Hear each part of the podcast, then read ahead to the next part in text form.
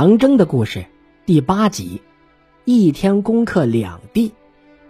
红军拿下了遵义城之后啊，刘伯承总参谋长向朱德总司令报告了情况。中革军委通报全军：我红二师今二时已袭占遵义，敌人由北门溃逃，我军正在乘胜追击中。遵义溃逃的守军正跑向娄山关。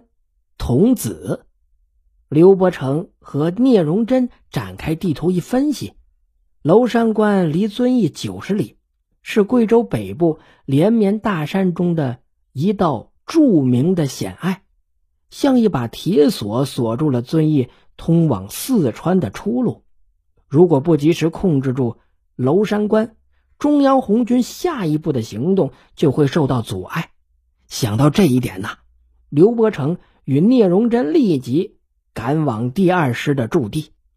第二师进城后，正在号房宿营。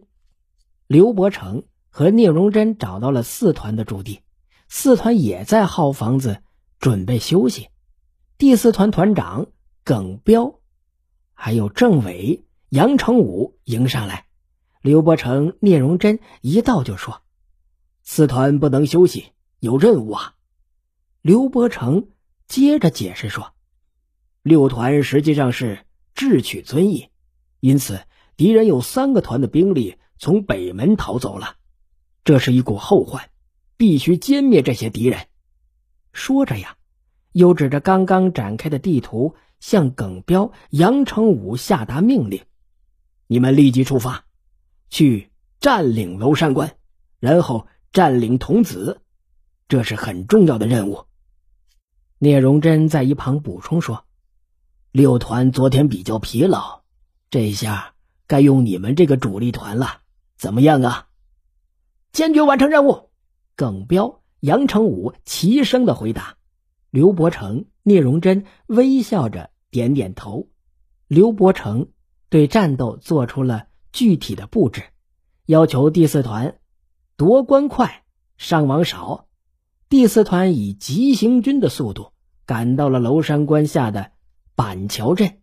娄山关位于遵义、桐梓这两个县的交界处，是四川和贵州交通要道上的重要关口，是大娄山脉的主峰，海拔一千五百七十六米，南距遵义市五十公里，是黔北的咽喉，兵家的必争之地。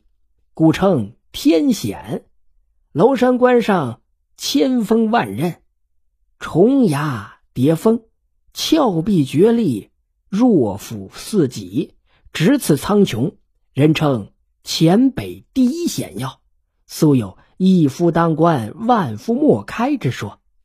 根据刘伯承的夺关快、伤亡少的指示，第四团领导。进行了认真的研究和充分的准备，经过侦查和调查，他们认为呀，不宜正面的硬攻，而是采取正面的佯攻、侧翼抄袭的战术才能奏效。要实行抄袭，必须有暗道。他们在这个桥板镇找到了一位老猎人，这个老猎人说呀。早年间，从板桥镇到娄山关，一直靠一条小道通行。后来呀，修了公路，这条小道便没有人再走了。第四团领导根据实际情况做出了战斗部署，布置了大部兵力担任正面的主攻，以侦察队和小部分兵力走小路迂回侧后。一月八日。第四团发起了攻关战斗，正当守关的前军集中力量进行正面防御时，没想到红军迂回部队从背后杀了上来。在红军的前后夹击下，前军很快就被打垮了，残存者慌乱地向北逃窜。第四团一路尾随，猛追溃敌，于当天占领了桐梓镇。红军第四团一天就胜利拿下了两个地方，为红军总部进入四川打通了道路。